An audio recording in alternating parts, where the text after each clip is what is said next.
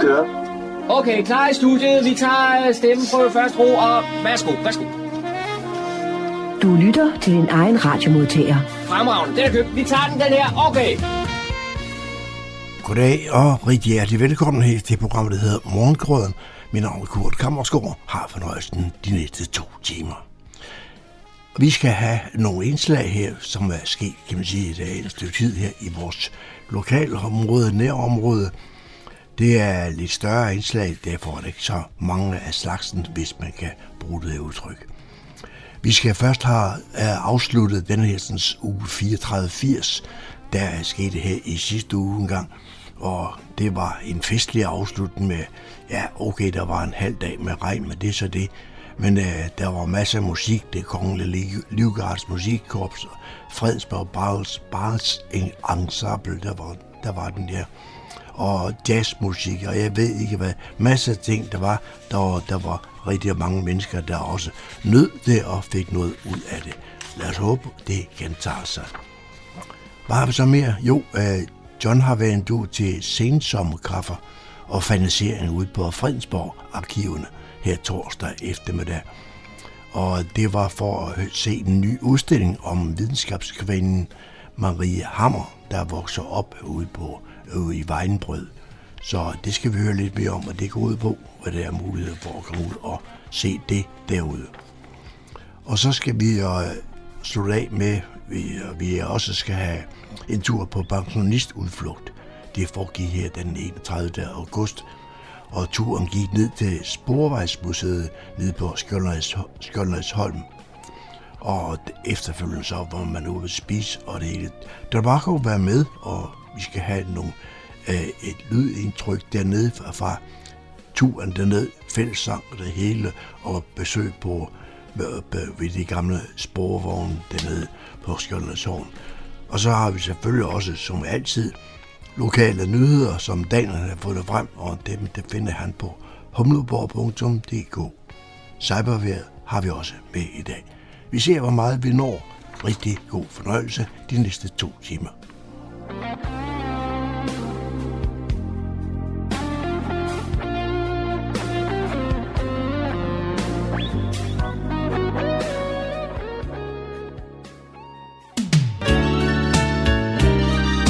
til Morgenkrydderen. I studiet er det Kurt Kammerskov.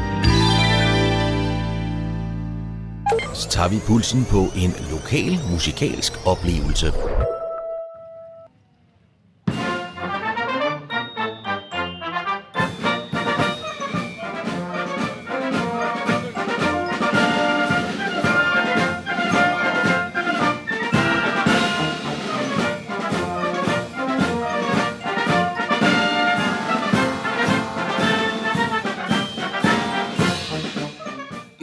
Sidste uges tid har der været stor travlhed i Fredensborg i anledning af festugen uge 34-80. Her følger der et indtryk fra fredag den 26. og lørdag den 27. august.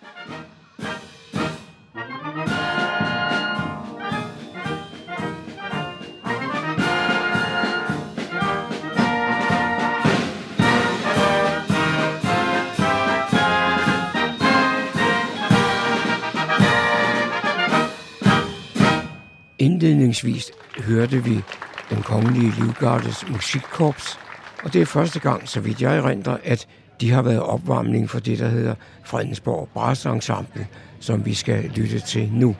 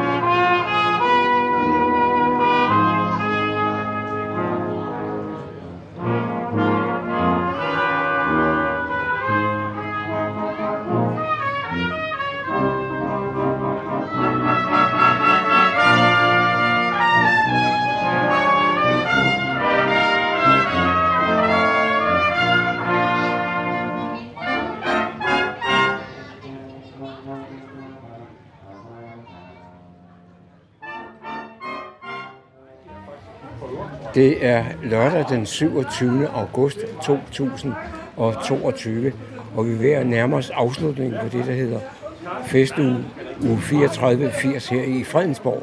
Og så står jeg sammen med Kurt René Jensen. Kurt, hvordan er det gået? Jamen, det har været en, en helt forrygende uge. Det har virkelig været godt. Sidst vi talte sammen, der var vi i gang med et loppemarked, hvor der var både sort af loppeboder og sort af mennesker. Øhm, så har der løbet uden været en masse aktiviteter, vi ved, at langt størstedelen af dem har været fuldstændig udsolgte. Det er alt lige fra kirkegårdsvandringer til byvandringer, til historiske byvandringer, til kirkekoncerter, til øh, bankospil, til stand-up comedy osv. Og i går der havde, tog vi så hul på, på den musikalske del af u 3480 med en masse live musik fra Store Torv. Her var sorte mennesker. Øh, og nu her kl. 10, jamen, så går vi så i gang med øh, dag 2. Og øh, ja, man skal jo bare kigge ud af vinduet for at se, at, øh, at det er knap så tørt i vejret, som det bare går. Men til gengæld kan vi love, at det støver ikke så meget, som kommer herned. Det får mig til at tænke på, man kan da ikke sige, at I har været uheldige med vejret. Det har været fantastisk vejr hele den sidste uge. Så drypper det lidt i dag, og hvad så? Jamen altså, det har jo været planlagt hele tiden. U 34 står for U 34 8 dage 0 regn. Uh, vi skal lige justere lidt på, på aftalen, øh, så vi også får, får tør næste gang, vi gør det på sidste dag. Øh, der kommer lidt regn i dag, og men det er så også til gengæld, hvis man kigger på radarbilledet, så ser det faktisk ud som om, at lige præcis øh, der, hvor der er hul i regnen, øh, det er lige omkring Fredensborg. Der ligger regn både øst og vest for os. Så vi tænker, at det skal nok blive godt. Og vi har jo allerede fået indtaget bygaden her af af tubers fra galaksen, øh, model, hvad hedder, figurer, levende figurer fra Star Wars-filmen, hvis man kender dem. Vi har gaden fuld af Pokémon-jæger, som er i gang med øh, verdens største finale, en stor international Pokémon-finale.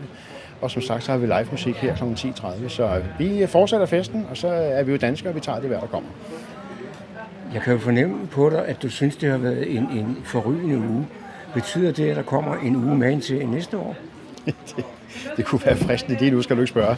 Jeg skal hjem og sove en uge først. Øh, hvad hedder det? Men, øh, men øh, det er blevet taget godt imod, og det har jo været det, det afgørende, øh, om, om det var noget, fredensborgerne ville tage imod.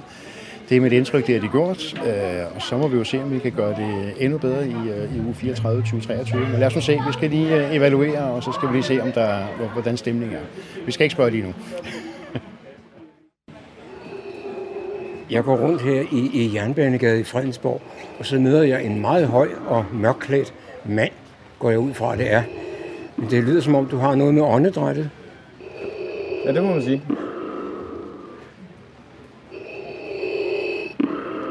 Skal det sige sådan? Ja, det skal det. Og hvad? Han snakker ikke så meget normalt. Nå, okay. Og, og du har en dragt på, og hvad skal den forestille? Det er Darth Vader fra Star Wars. Går du tit i den? Nej, kun en gang imellem. Og så har du på maven, der kan jeg se, at du har en masse apparatur, og du har en masse lamper, der står og er tændt. Ja, det er jo en del af kostymen. Men de der lyde, der kommer fra dig, Hvad? De der underlige lyde, der kommer fra dig, det er din vejrtrækning, der fejler noget, eller? Ja, det er det. Det hører med til historien.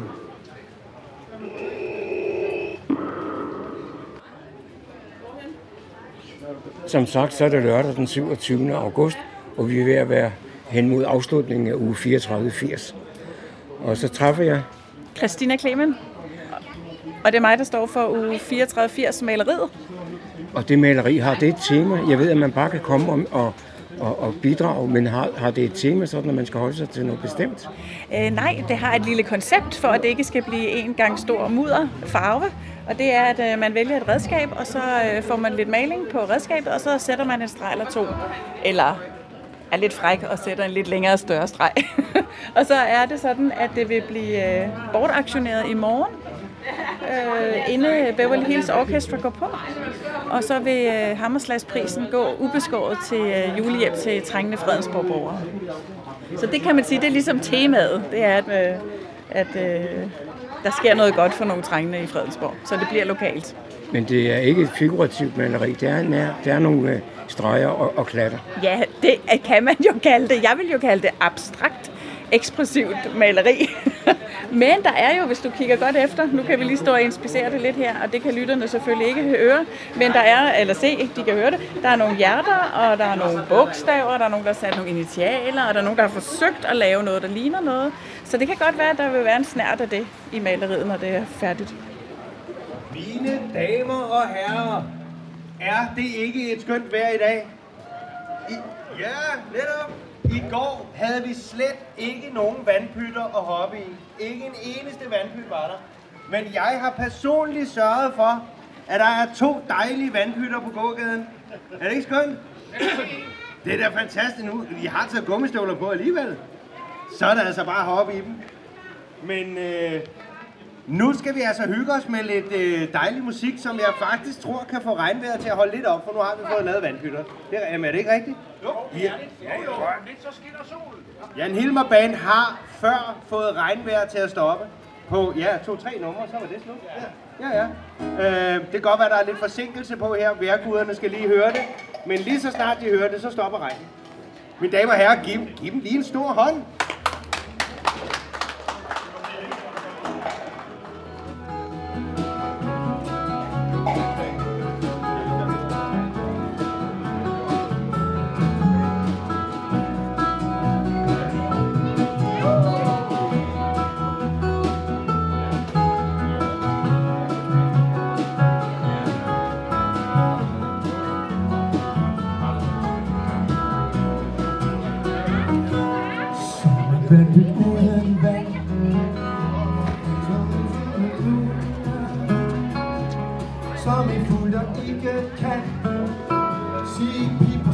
Og larver Som en konge uden slot Trone og en have.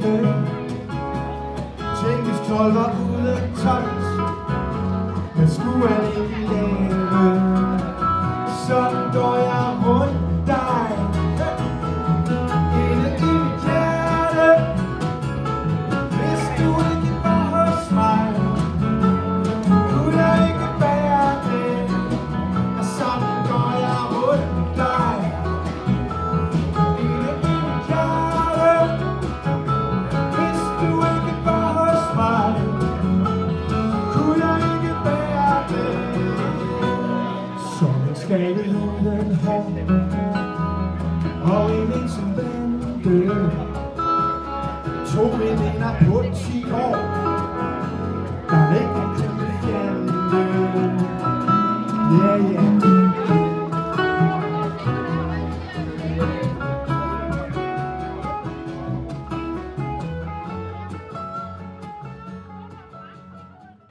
Så er jeg gået ind i Fredensborg Boghandel, og så møder jeg en, en øh, forfatter, nemlig Jakob Riese. Jakob, du har skrevet en bog, og hvad hedder den, og hvad handler den om?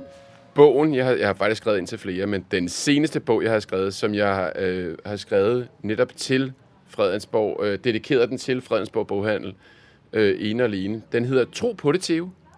Og det er en bog, der handler om en dreng, der hedder Theo, som øh, er en lidt forsigtig fyr, som ikke rigtig tror på sig selv, men en dag, der får han nallerne i en notesblok. Hvis man skriver noget på den notesblok og hiver siden ud af blokken, så går det i opfyldelse.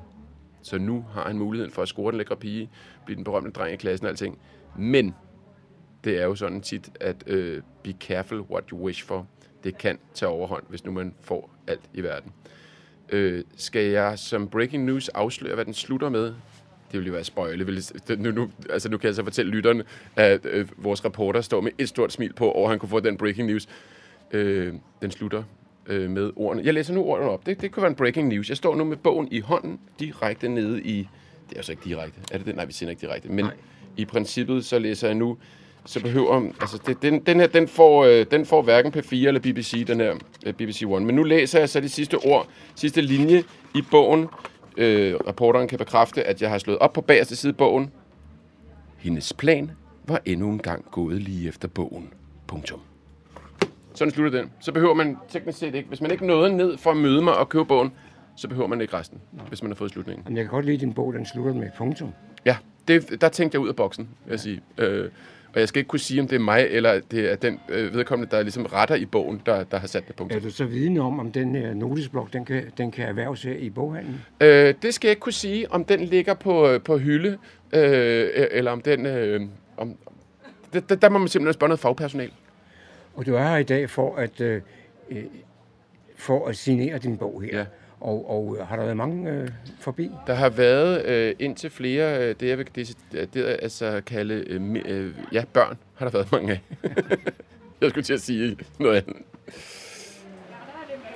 Så står jeg sammen med en af de meget aktive her i øh, uge 34-80, næsten, nemlig Carsten Bolvig. Og Carsten, du har ikke siddet meget ned den sidste uges tid. Nej, det har jeg faktisk ikke. Fordi når man engagerer sig i det her, så går man 100% ind for det. Og det har vi valgt at gøre i år her. Og vi har jo været øh, velsignet af fantastisk vejr de første mange dage. Og det er jo med til at give noget energi til kroppen, og så bliver man bare ved. Så øh, det har ikke været ret meget søvn, vi har haft de sidste mange dage. Nej, det er rigtigt. Hvordan er din fornemmelse? Har, har der været stor opbakning? Ja, det har der faktisk. Der har på alle arrangementer, vi har holdt, har der stort set været udsolgt. Vi har haft et enkelt herrearrangement, vi har måttet øh, aflyse på grund af manglende tilmelding. Ellers har der faktisk været udsolgt på alle arrangementer.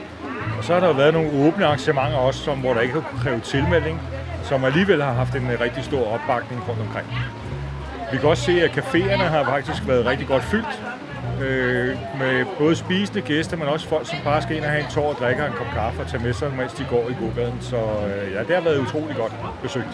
Det har så givet dig noget energi til eventuelt at fortsætte med det. Altså, jeg tror helt klart, at vi i bestyrelsen allerede har truffet en beslutning om, at øh, det her det er noget, vi skal fortsætte med. Det er et arrangement, som ikke skal være enestående, men det skal gerne kunne gentages år efter år. Hvor stort det så bliver til næste år, og hvor, det kommer an på, hvad, hvor meget energi vi har, og hvor mange der har lyst til at være med. Men vi kan jo ikke drive det alene, fem mennesker, så vi er jo nødt til at være nogle flere. Så øh, jo flere borgere der er med, jo større opbakning. I år her kunne vi jo se, at øh, selvom det er svært efter et øh, corona, hvor gerne, alle vil gerne være ude og feste og have det sket, så fik vi alligevel samlet over 70 frivillige til at komme ind og bakke op om alle de her forskellige arrangementer. Så det har været øh, utrolig godt. Så det giver os blod på tanden.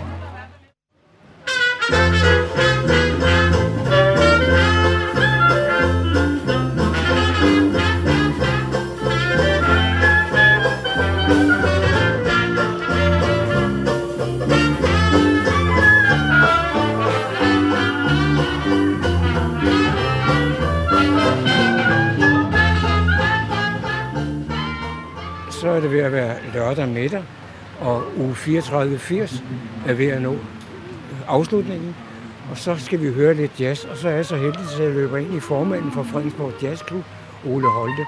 Ole, hvad er det, vi skal opleve nu? Jamen, som en del af arrangementerne i uge 34 Fredensborg, sammen med Fredensborg Smukkest, der aftalte jazzklubben allerede tilbage i marts måned, tror jeg, at øh, vi skulle skaffe et jazzorkester. Og øh, vi har så valgt, at det skulle være Six Foot Stompers, som øh, flere gange tidligere har spillet her i bymidten til forskellige arrangementer. Også i samarbejde med Fredensborg Smukkest. Så, så, så sådan ligger det. Vi var her jo allerede, også sidste år med, med det samme orkester. Så, så det er en gentagelse, kan vi sige. Desværre så er vejret ikke så fint, som det har været de senere dage. Det er, det er lidt vådt i det i dag, men øh, det kan vi jo så ikke gøre. Vejret har vi ikke givet styr på.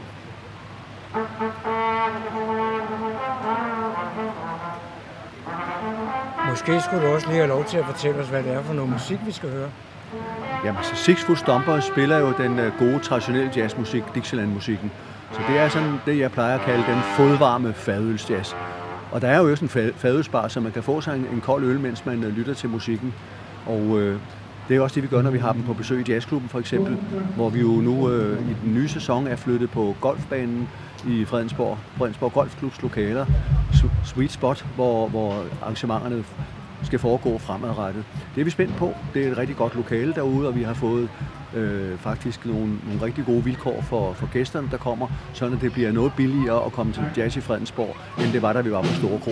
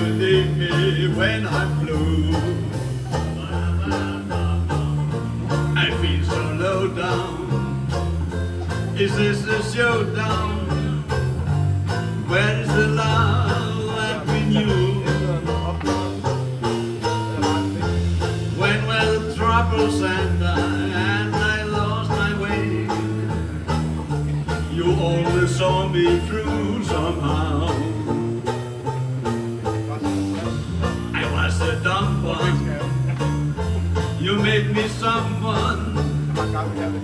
How can you leave me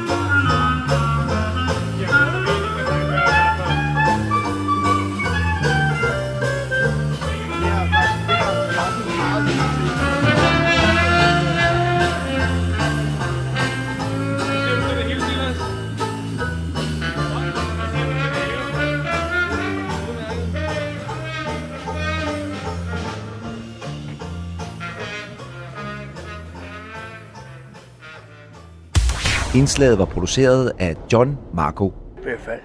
I aften, lørdag aften, der var der en afslutning. Og jeg, nok kan sige, jeg har sjældent set en afslutning så stor og flot med så mange mennesker. Øh, Hvordan synes du selv, ugen er gået? Jamen, du ser jo selv ordene, Kurt. Det har, det har været en, en helt fantastisk aften. Øh, som øh, arrangør og medarrangør øh, har det jo været helt fantastisk at se, hvordan øh, Fredensborg har bakket om på den her uge her. Øh, det store spørgsmål har jo været, om, om byen kan bære en kulturuge, og om byen kan bære at feste to dage træk. Ja. Vi fik svaret her til aften. Øh, byen kan godt finde ud af at feste to dage træk. Det har været helt fantastisk. Og selvom, kan man sige, trussel om regnvejr, og jeg ved ikke hvad, og ja, det var der lørdag formiddag, men altså alligevel her lørdag aften, der var der rigtig mange mennesker hernede. Jamen øh, desværre så blev det ikke kun til en trussel. Vi havde jo regn hele formiddagen, og det så lidt, lidt, lidt fugtigt ud, og der var også nogle ting, som vi måtte, øh, måtte slette fra vores program. Der var ikke noget sumpedans, og vores veteranbiler havde ikke lyst til at komme ud i vejret. Men alligevel så er jeg overrasket over, så mange mennesker der var, og deltage både i børnearrangementerne, og hvordan vores øh, Tubers for Charity blev modtaget, og hvordan øh, den musik, vi havde, også egentlig var modtaget. Det var ikke det største publikum, men øh, i betragtning af vejret, så synes jeg faktisk, det var flot. Stor flot jazzorkester, kan man sige, om formiddagen en lørdag i silende regn. Altså, hvordan er jeg klar med det? Ja, men de, de har jo, de har jo øh, haft lyst til at spille. Altså det jeg vil sige, det var ikke det mest medrivende publikum, fordi publikum var stort set øh, ikke eksisterende. Øh, men, øh, men dem, øh, der var, de øh, gav mig en opbakning, og jeg var også op til at, at sige til dem, jeg synes, det var mega fedt, at de gjorde det. Øh, det, er jo, det er jo desværre betingelserne, men øh, jeg ved det godt som musiker, at det er ikke super spændende at spille for en, en tom scene. Så. Nu er der gået en hel uge, og I har haft mega mange arrangementer. Der er næsten ikke det, der ikke har været, ikke også? Nu i, i morgen, der er det søndag her, og, og der, der slapper I lidt af, og det gør I alligevel ikke, fordi I ligger over til, kan man sige, Frens Atletikklub, der skal løbe rundt om søen, ikke også? Så må vi håbe på tørvejr, ikke også? Men øh, hvordan øh, synes du selv, det er gået? Jamen, det er gået fantastisk. Øh, det er rigtigt. I morgen så afsluttes øh, uge 34-80 officielt ved Esrum Søløbet rundt. Det er klart, det har vi ikke kan vi ikke tage ære i. Det er vi ikke nogen aktie i. Det har Fredensborg Atletikklub arrangeret øh, rigtig godt de sidste 50 år. Øh, Men altså hele ugen har været helt forrygende. Vi har haft en øh, masse øh, aktiviteter, som har øh, henvendt sig til en bred gruppe af byens borgere, og det er blevet taget super godt imod, og det er jo alt lige fra bankospil til stand-up comedy, til øh, koncerter i, biogra- eller i øh, kirken, til øh, byvandringer, til historiske byvandringer, til kirkegårdsvandringer. Det, det, det hele, der bare er blevet taget super godt imod, og der har stort set været udsolgt på alle arrangementer.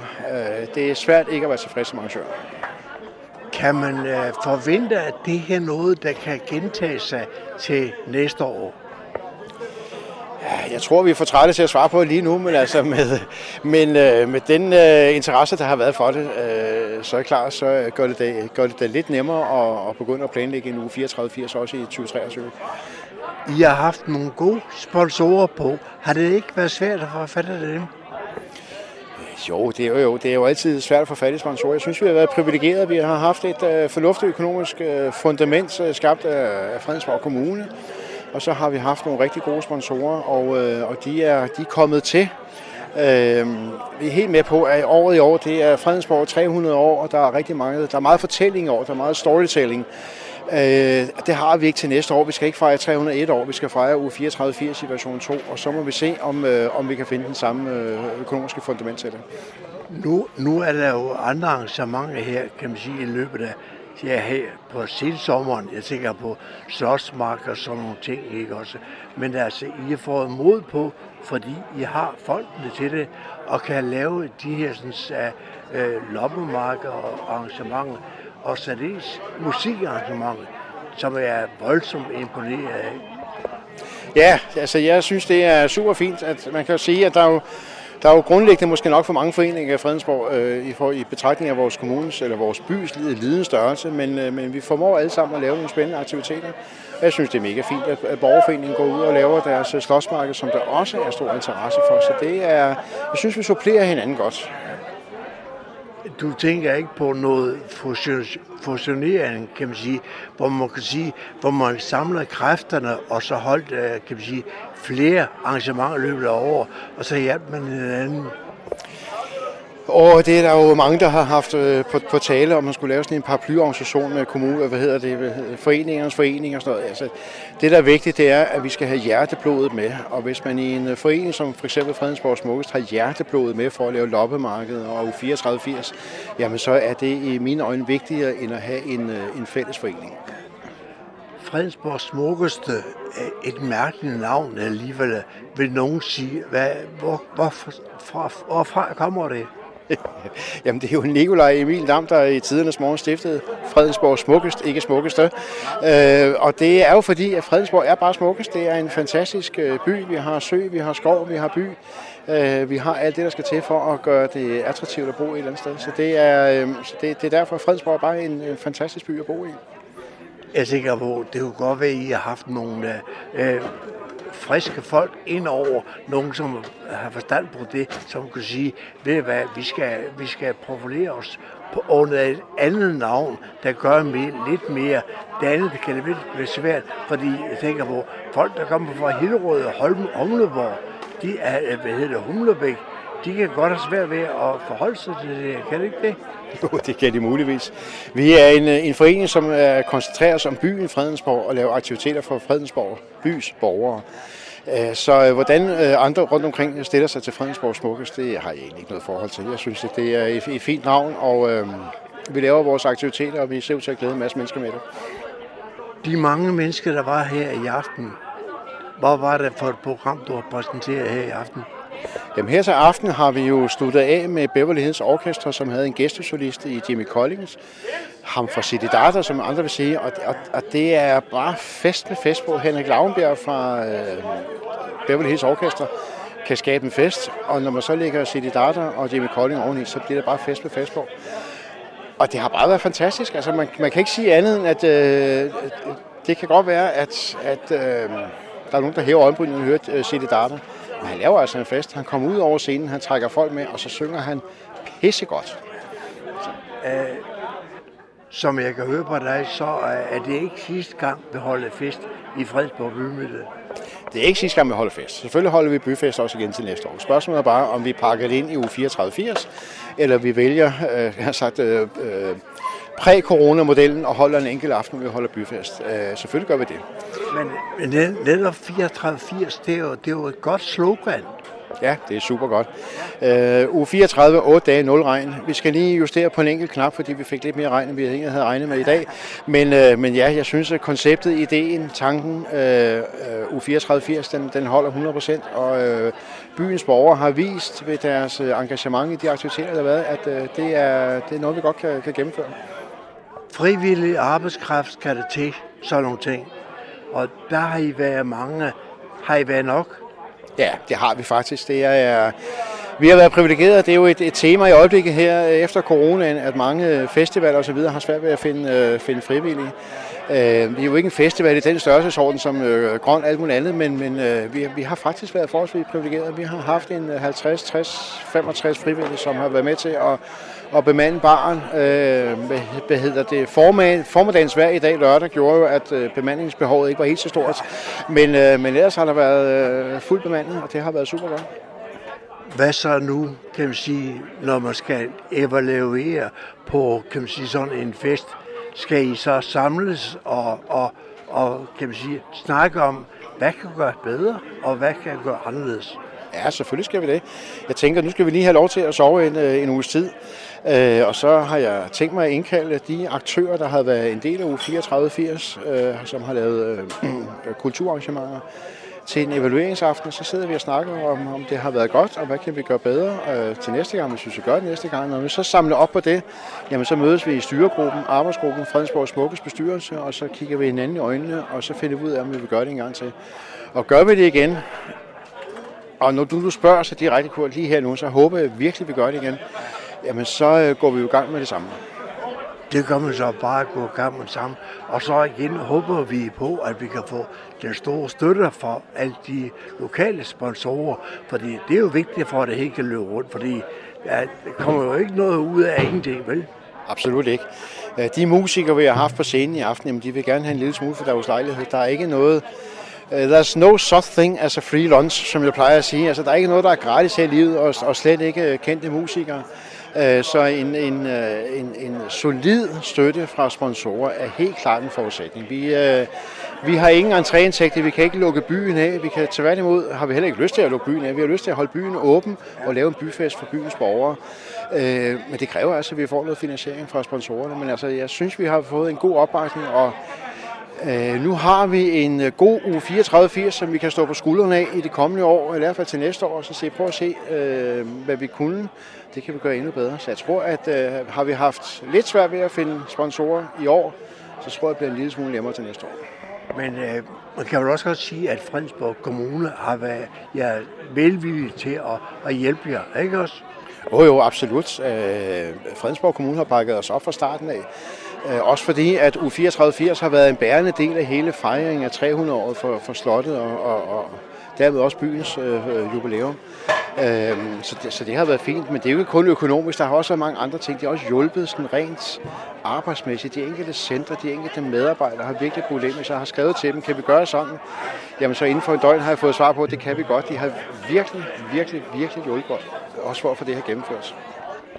I morgen, søndag, ja, det er så nu, kan man sige, en anden dag, hvor vi taler, sender det ud af radioen her.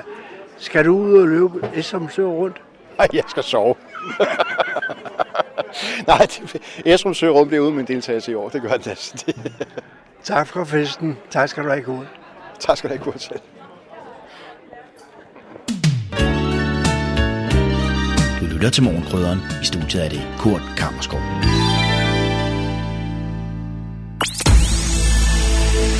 Så er det igen tid til lokale nyheder, servicemeddelelser og kulturinformationer, som man kan læse om på humleborg.dk.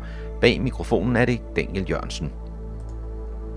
Fredensborg Byråd besluttede mandag den 29. august at ansætte Tine Gram som direktør med ansvar for det samlede børne- og ungdomsområde samt fritids- og kulturområdet i Fredensborg Kommune.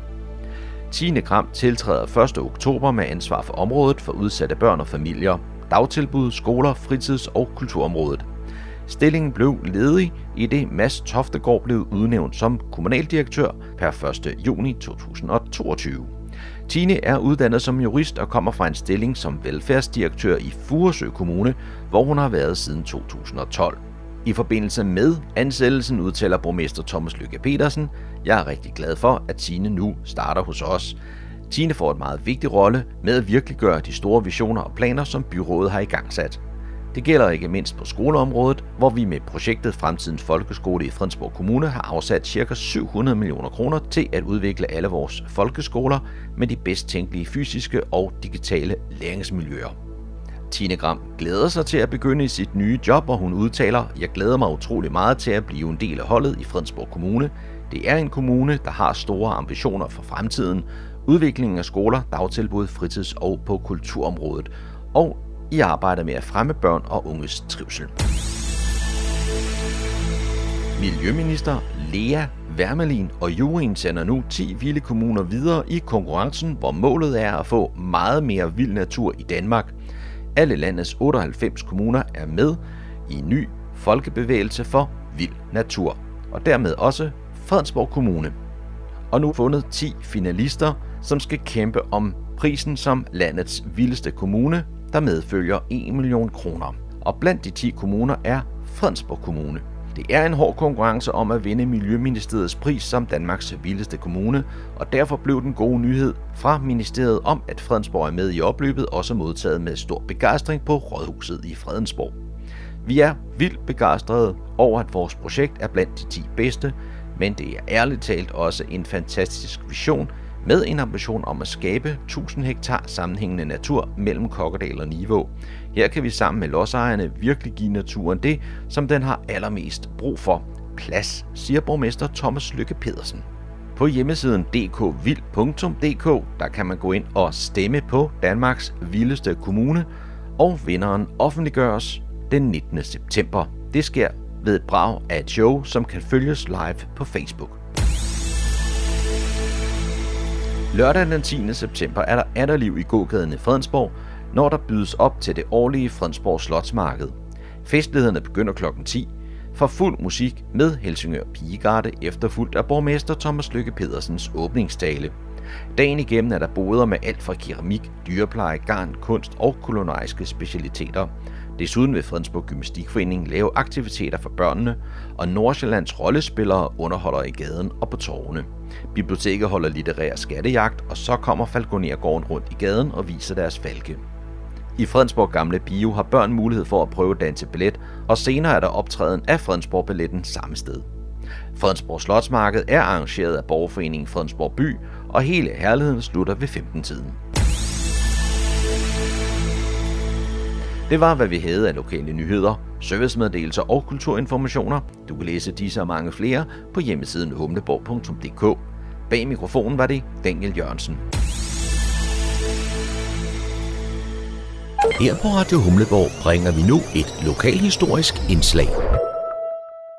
Fredensborg-arkiverne, der ligger på Fredensborg Rådhus, havde inviteret til sensommerkaffe og fanisering. Det foregik torsdag den 1. september, og det er leder af arkivet Marie Amstrup Møller, der byder velkommen. Jamen, så vil jeg gerne have lov at øh, byde velkommen her til vores øh, sommerkaffe her på arkivet. Og det er jo lidt anderledes i år, fordi det jo samtidig er øh, åbningen af den her udstilling om Marie Hammer, som, øh, som vi har lavet hernede. Og det er jo noget nyt, vi prøver her på arkivet at lave øh, montreudstilling, hvor øh, man kan komme lidt tættere på arkivalierne. Øh, udstillingen den handler jo om Marie Hammer, som er den her øh, videnskabskvinde, som øh, gennem sin forskning altså er med til at bevise, at jorden engang har været en samlet landmasse. Og øh, hun er vokset op herude i Vejenbrød, ude på Løbjerggård, og har haft sådan en tilknytning til øh, det nuværende Fredensborg Kommune, egentlig øh, helt til sin død. Og øh, man kan følge hende, starter i Montren, aller længst væk. Der starter vi med hendes barndom, og så kan man sådan følge hende, hendes liv og hendes forskning hele vejen op, og der er også nogle, øh, nogle monstre heroppe. Og jeg håber, I har lyst til at gå rundt og se på udstillingen. Nu er I jo de allerførste, der får lov til at se den. Så jeg håber også, at I vil komme med lidt feedback, hvis der er et eller andet, I, øh, I synes, I mangler svar på. Hvis der er et eller andet, der ikke er forklaret godt nok, så sig endelig til, øh, fordi den ud, åbner jo faktisk først officielt på mandag. Så jeg har lige, øh, lige i morgen til at lave de sidste tilretninger, hvis der er noget, der, hvis der, er noget, der øh, mangler. Øh, Udstillingen den kommer til at have åbent hernede om mandagen i arkivets åbningstid fra 11 til 17, og I må meget gerne sprede ordet, så vi kan få øh, rigtig mange mennesker ned og se den her udstilling. Der er kaffe på vognen derovre, og der er lidt kage, sodavand og sodavand og bobler, og I må endelig tage for jer, og så håber jeg, at vi får nogle hyggelige timer hernede. Tak.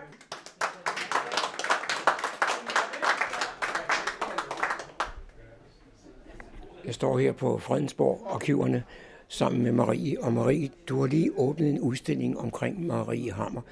Hvordan er den egentlig kommet i, i stand? Jamen, det er den øh, af flere årsager. Øh, dels så er det, fordi Marie Hammer har indleveret et øh, utroligt flot og omfattende arkivmateriale fra sit liv og sit virke. Og det har øh, ligget her på arkivet i, øh, i mange år, uden at der er nogen, der egentlig har kigget mere på det. Og øh, her for nogle år siden, der blev vi kontaktet af en forfatter med navn Eva Tind, som meget gerne vil have lov at låne det her arkivmateriale for at skrive en øh, bog om Marie Hammer. Og øh, det har så været udlånt, og der er blevet udgivet den bog, der hedder Kvinden, der samlede verden, som er en roman om øh, Marie Hammer og Marie Hammers liv. Øh, og da den bog var udgivet, jamen, der kom arkivmaterialet hjem til arkivet igen, og øh, så kunne vi, fik vi også muligheden for selv at få det kigget ordentligt igennem og se, hvor spændende et materiale det egentlig var. Og så tænkte jeg, at det må vi kunne et eller andet med. Jeg skal lige høre, for dem, der lytter, så er det jo meget rart at vide, hvem Marie Hammer var. Ja, Marie Hammer, hun øh, var videnskabskvinde, og øh, hun var øh, lidt speciel for sin tid.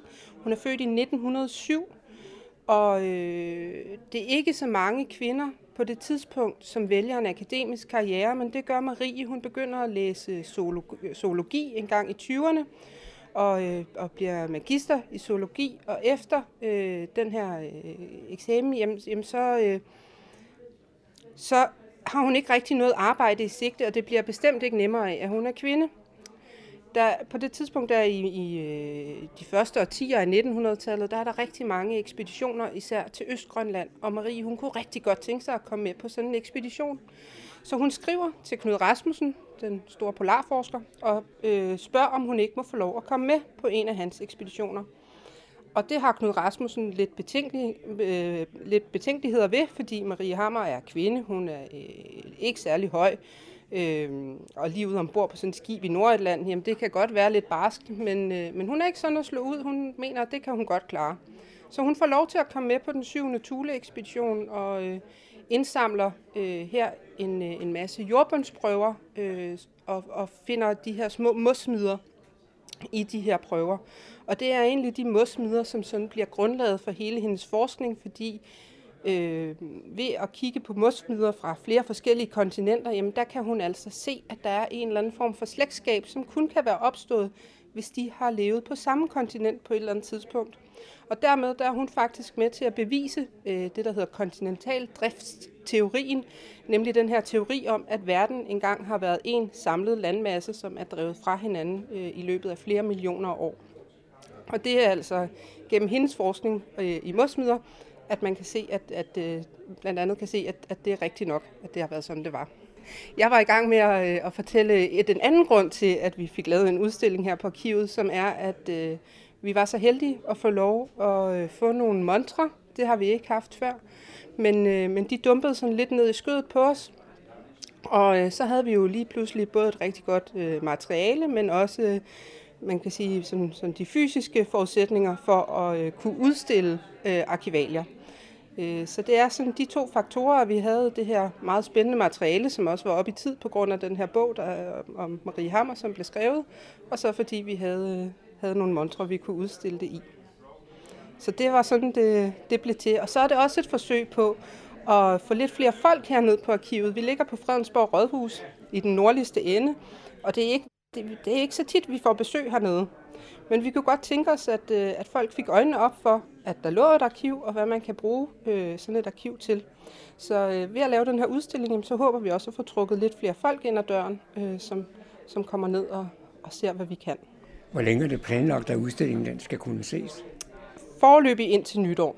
Lur mig, om det ikke bliver lidt længere, men øh, til nytår, så har jeg ikke sagt for meget.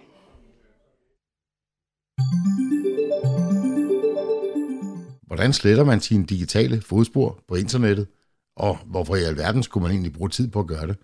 Det skal vi tale om i denne uges udgave af Cyberværet. Cyberværet med IT-sikkerhedseksperten Leif Jensen. Har du nogensinde tænkt over, hvor mange digitale fodspor du egentlig efterlader på internettet? Og har du nogensinde prøvet at google dig selv? Det kan måske være lidt kompliceret at tænke, åh oh nej, kan jeg vide, hvordan jeg får slettet alt det her, sådan, der ligger om mig på internettet? Og øh, man kan også tænke, hvorfor øh, skulle jeg gøre det? Hvilken øh, skade kan det gøre? Hvilken fordel kan det være for mig og være en lille smule mere anonym på internettet? Det skal vi snakke lidt om i dag. De IT-kriminelle, de er rigtig glade for, at du efterlader nogle fodspor på internettet. Enten fordi så kan de lettere få dig til at hoppe i en fælde, hvis de ved noget om dig, eller også fordi de i værste fald nemmere kan lave det, der hedder identitetstyveri, og måske oprette et øh, kviklån i dit navn.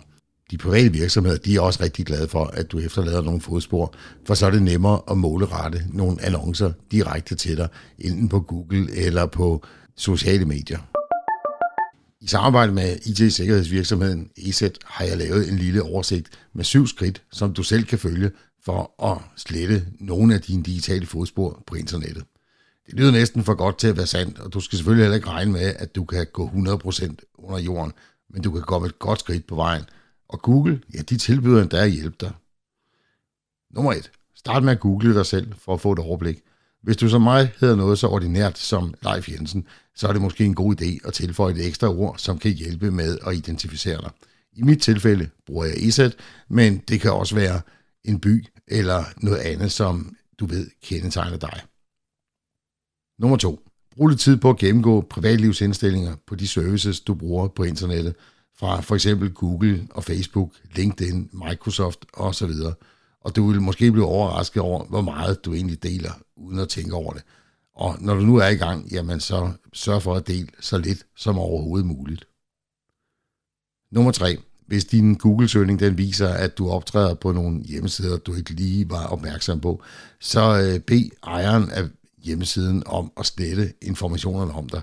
Det kan for eksempel være den lokale sportsforening, som nævner dig i forbindelse med et bestyrelsesreferat eller som kontaktperson. Og det kan jo godt være, at der ikke er nogen grund til, at dit telefonnummer og e-mailadresse det lige står ude på internettet sammen med dit navn. Nummer 4. Slet alt det unødvendige. Brug lidt tid på at gennemgå dine gamle opslag på f.eks. Facebook og Twitter og LinkedIn, eller hvad du nu bruger af sociale medier. Og de indlæg, du har oprettet, som måske ikke er relevante mere, dem kan du måske lige så godt slette. Og hvis det er Facebook, vi taler om, så kan du med stor fordel lige ændre opslaget fra at være offentligt til, at det kun er dine venner, der kan se det. Nummer 5. Bed Google og Bing om at slette dine personlige informationer. Her i Danmark, der hører vi under EU, og så kan man faktisk ifølge Googles Right to be Forgotten formular bede dem om at slette den information, som de har opsamlet omkring dig. Og det samme kan du gøre med Bing på Request to Block Search. Nummer 6. Tænk før du taler eller deler. Nu hvor du har fået ryddet op, så husk at tænke over fremtidige opslag på sociale medier. Dem, der ikke behøves være offentlige, dem kan du eventuelt sætte til, at det kun er dine venner, der kan se dem. Og husk lige, når I sidder i bestyrelsesmødet henne i sportsforeningen, at du øh, gør opmærksom på, at du helst ikke vil stå øh, på forsiden af deres hjemmeside med fuld navn og telefonnummer og e-mailadresse. Nummer 7. Er du lidt mere paranoid, jamen så kan du med fordel bruge VPN, når du surfer på nettet. Det hjælper blandt andet med at maskere din lokation. Men jeg indrømmer blankt, det er altså lidt besværligt at bruge VPN sådan til alt, hvad man nu laver på internettet. Så lidt sund fornuft omkring, hvad du deler, det vil være min anbefaling. Har du lyst til at vide mere om det her emne og se links til de formularer, du kan finde hos Google og Bing, så har vi sammen med ESET lavet en dybtegående artikel, som du kan finde på hjemmesiden www.welivesecurity.com.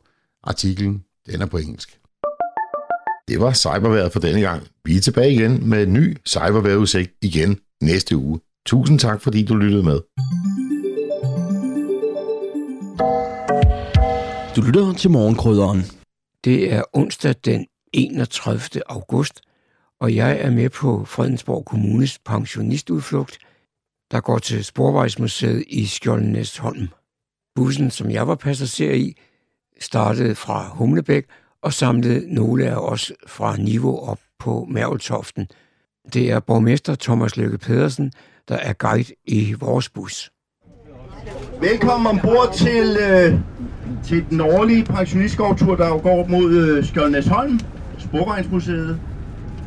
Og mit navn er Thomas Lykke, jeg skal være jeres turguide.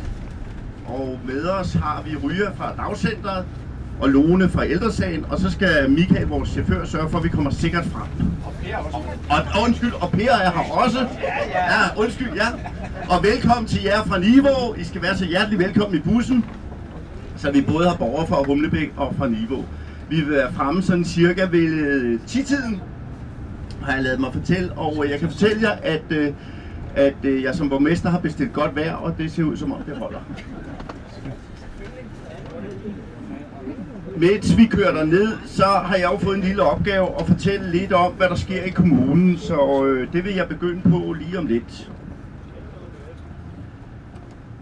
Se, øh, hvis vi nu øh, starter med kommunens økonomi... Det tillader jeg mig at gå ud af, og så lader vi Thomas Løkke Pedersen fortælle lidt om Sporvejsmuseet. Frivillig og ulønnet basis af medlemmer i Sporvejshistorisk Selskab. Og øh, der er kørende sporvogn fra de tre danske sporvognsbyer, København, Odense og Aarhus, og også fra en lang række byer i Europa. Og sporvognene dernede, de kører normalt hver 10. minut, og når entréen er betalt, og den har vi betalt, er det gratis at køre med de elektriske sporvogne hele dagen. I, i, øh, i hvad hedder det, øh, busudstillingshallen udstilles cirka 30 busser, som illustrerer udviklingen i busdrift over de seneste 140 år. Ja. Så I kan glæde jer, øh, og med disse ord vil jeg ønske jer en rigtig god tur. Tak. Nu er vi så fremme ved Sporvejsmuseet i Skjoldnæsholm, og her er det en af de meget dygtige guider, Ja. der beretter. Øh, det her, det er så en vogn. Faktisk den eneste, vi ikke selv ejer. Det er nemlig kronprinsepars. De fik den som gave fra staten Victoria øh, i anledning af deres søns, det ældste søn, Christiansen. Øh, Barndorf, tror jeg det var. Øh, og så er det naturligt at forære en en sporvogn. Det er godt, det ikke er mig, der får sådan en. Men okay, jeg kunne gøre det samme, som de gjorde. Ringe og spørge, om vi havde noget mod at opbevare den, mod vi selvfølgelig havde lov til at bruge den. Og det sagde vi da ja til, at de var også hernede og indvide den i 2006. Så kronprinsparet har faktisk kørt i den her vogn, som er deres egen.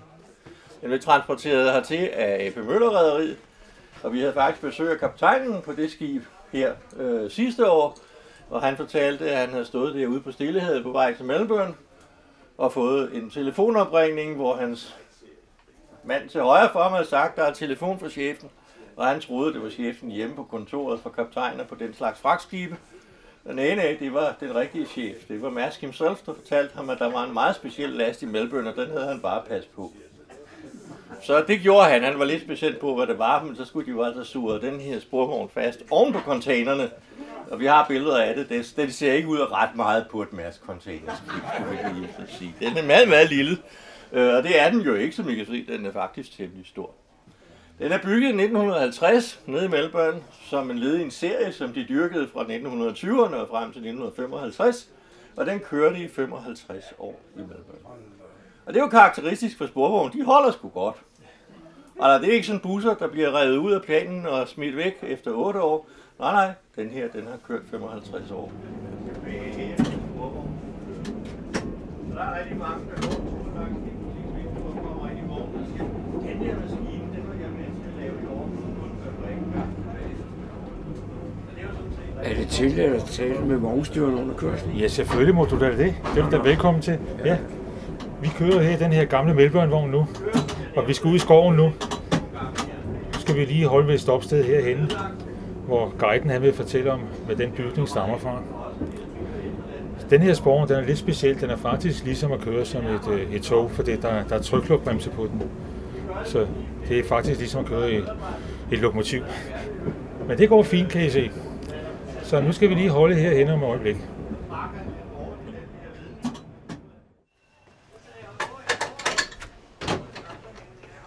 Inden vi forlader Sporvejsmuseet, synes jeg lige, du skal have lidt af de karakteristiske lyde, som os, der har vokset op med sporene, kan huske fra barndommen.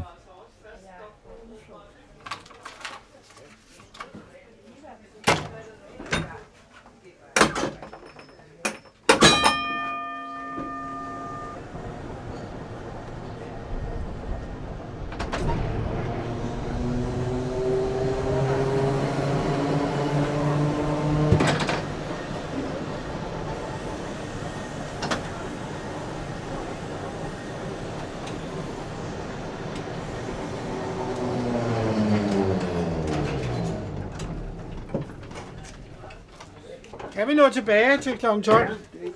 Ingen problemer? Skal vi løbe klipper med?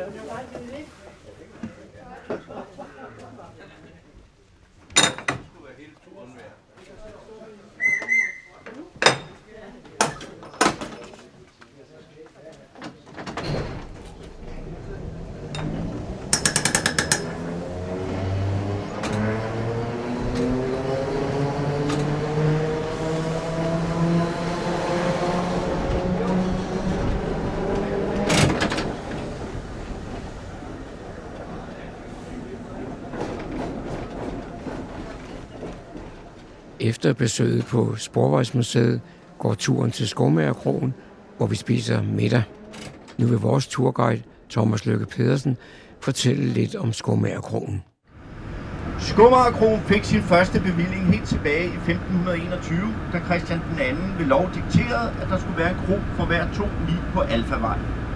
Og på dette tidspunkt hed kroen Horsestold, eller slet og ret hestestald på moderne dansk. Lovens formål var nemlig at sikre vejfarende mulighed for hesteskifte, en bid mad og måske et glas brændevin. Ovenstående gør Skummerkronen til Danmarks ældste eksisterende kongelige privilegerede post- og diligencekro. Efter mad vil der være mulighed for at gå over i diligencestuen og se Kampestenskælderen, der er en rest af den oprindelige bygning fra 1500-tallet. Kampestenskælderen blev opdaget under renovering af kronen i 2018, og herefter udgravet, drænet og restaureret. Og i dag fungerer Kampestenskælderen som vinkælder. Selvfølgelig. Skål! Skål! Kronen har skiftet både navn og ejer flere gange, men i 1704 overtog Erik Skomager Krogens drift, og kronen fik sit nuværende navn. På dette tidspunkt møder vi også den måske mest kendte skikkelse i kronens farverige historie, nemlig Ludvig Holberg. Ludvig Holberg er langt fra den eneste gæst fra Danmarks historie, som har sat sin ben på kronen og sit præg på stedets historie. I Gårdborgstuens vinduer kan man læse navne som Hammerring og Ørsted indrids i glasset med diamantring i henholdsvis 1823 og 1835. H.C. Ørsted var fysiker og opdager elektromagnetismen og sandsynligvis Frederik Hammerik, som var historiker og teolog, inspireret af Grundtvig. I 1845 afholdte den senere krigsminister en af fædrene til Danmarks Riges Grundlov, A.F. Scherning, sit bryllup på krogen, og også hans, også hans og hustru Leonoras indgraveringer kan ses i vinduesglasset. Få år senere, i 1852, får Kron status af postindsamlingssted.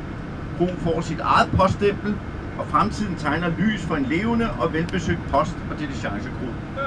Men som bekendt tilhørte fremtiden ikke just diligencerne, og da jernbanen mellem Roskilde og Kalundborg åbner i 1874, begynder kronens næsten 100-årige tornerosesøvn.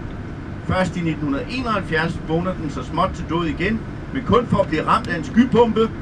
I 1999 der vælter hele den ene længe. I 2018 åbnede kronen i sin nuværende form, og i 2019 vandt kronen således titlen Bedst på Sjælland. Det var historien om Skummagerkronen. God fornøjelse.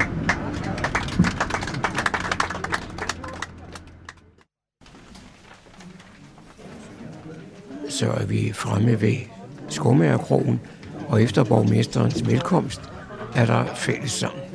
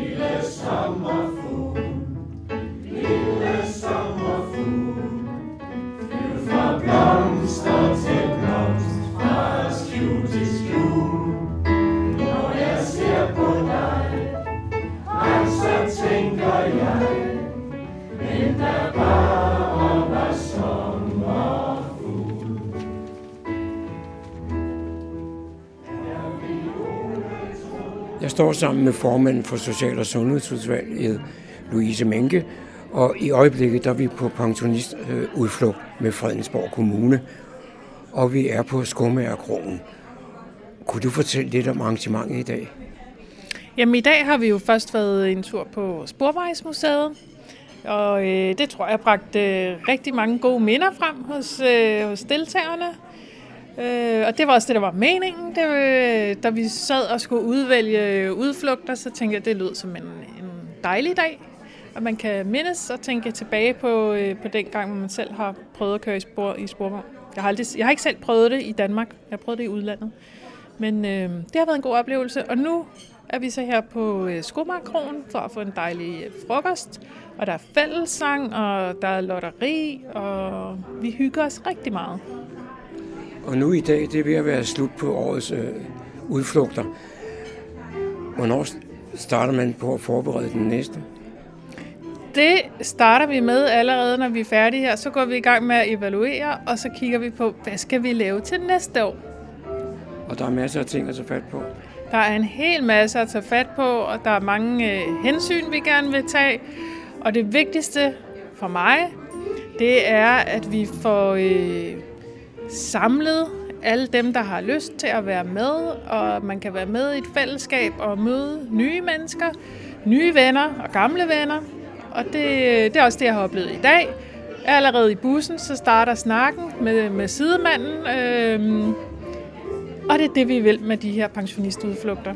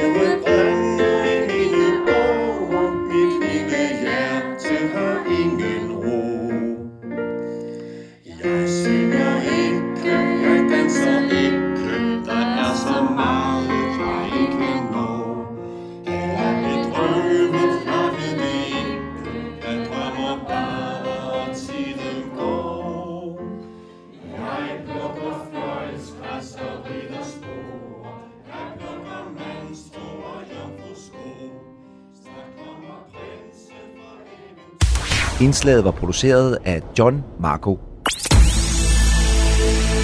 Så er det igen gået hen og blevet tid til lokale nyheder, kulturinformationer og servicemeddelelser, du kan læse om på humleborg.dk. Bag mikrofonen er det Daniel Jørgensen. Fra 1. oktober træder en ny organisering af det specialiserede socialområde i Fredensborg Kommune i kraft, og der oprettes et nyt center. Center for Psykiatri og Handicap. Et enigt ansættelsesudvalg har valgt at ansætte Marianne Mandal som centerchef. Marianne Mandal har været myndighedsleder i Fredensborg Kommune siden 2019 og var inden da afdelingsleder af handicap og voksne i Halsnæs Kommune. Marianne har haft lignende jobs i Gladsaxe og Helsingør Kommune og har dermed et indgående kendskab til det specialiserede område herunder lovgivning og økonomistyring. Med organisationsændringen ændres det nuværende Center for Familie og Handicap i to nye centre med virkning fra 1. oktober. Center for Familie og Unge får det tilsvarende ansvar for børn og unge og ledes af nuværende centerchef Susanne Lyngsø. Organisationsændringen gennemføres for at styrke den samlede ledelse, drift og udvikling af det specialiserede område, som i lighed med landets øvrige kommuner er udfordret af en meget stor tilgang af borgere, som har brug for hjælp og støtte fra kommunen. Minister for Fødevare, Landbrug og Fiskeri Rasmus Prehn mødtes i forrige uge med lokale fiskere fra Slettenhavn på Slettenhavn. Det er en havn, der er presset af blandt andet kvoter, skarver og sæler. Erhvervsfiskerne på Slettenhavn i Humlebæk oplever store udfordringer, som truer deres erhvervs fremtid. Derfor besluttede de i samarbejde med borgmester Thomas Lykke Pedersen at invitere den ansvarlige minister på besøg for at få en dialog i gang. Ministeren Rasmus Prehn tog imod invitationen og mødtes med fiskerne på havnen. Det var godt at mødes med ministeren ansigt til ansigt og få en åben snak om vores udfordringer med blandt andre, vi håber, at han nu kan bringe vores sag videre og hjælpe os, konkluderede initiativtager til besøget, Jørgen Gad Andersen. Og ministeren uddyber. Det er altid godt at høre, hvordan hverdagen opleves på vores fiskerihavne. Regeringen ønsker at fremme et bæredygtigt fiskeri både økonomisk og økologisk forstand. Det gælder også i Øresund, siger Rasmus Prehn i forbindelse med besøget. Byrådsmødet mandag den 29. august startede noget anderledes end vanligt, da borgmester Thomas Lykke Pedersen begyndte mødet med at lykke ønske tre politikere, nemlig Carsten Nielsen, Charlotte Sander og Hanne Berg. Efter 16 års tro tjeneste i demokratiets navn, hvor de tre politikere har været medlem af byrådet, modtog de nemlig ridderkorset fra hendes majestæt dronningen. Således er der nu i alt ni Dannebrogsridere i Fredensborg Byråd. Det vil sige byrådsmedlemmer med mere end 16 års arbejde for lokaldemokrati og medlemskab af byrådet i kommunen. Det var, hvad vi havde af lokale nyheder, servicemeddelelser og kulturinformationer. Du kan læse disse og mange flere på humleborg.dk. Bag mikrofonen var det Daniel Jørgensen.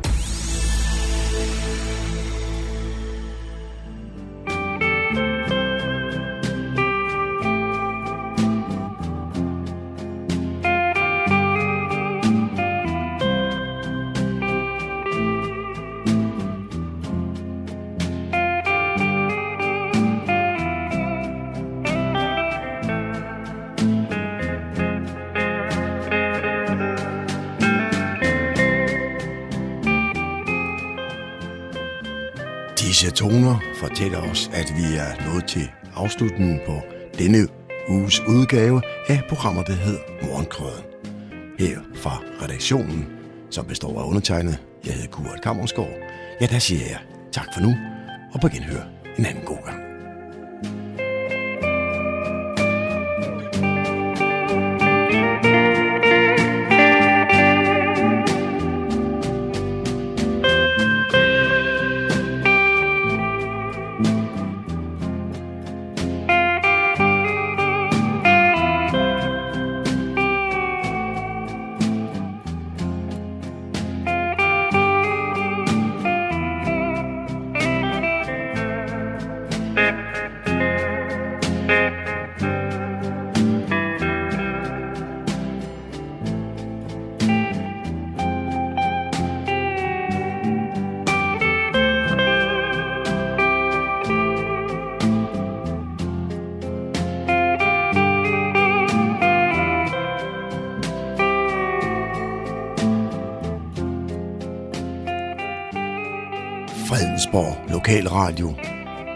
Gamleborg. Nordsjællands mest voksne lokalradio.